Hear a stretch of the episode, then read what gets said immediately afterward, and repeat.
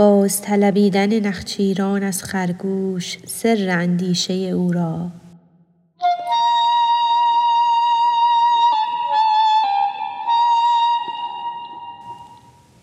بعد از آن گفتند کای خرگوش چست در میان آر آنچه در ادراک توست. ای که با شیری تو درپیچیده ای بازگو رایی که اندیشیده ای. مشورت ادراک و هشیاری دهد. عقل ها مر عقل را یاری دهد. گفت پیغامبر بکن ای رای زن. مشورت کالمستشار مؤتمن.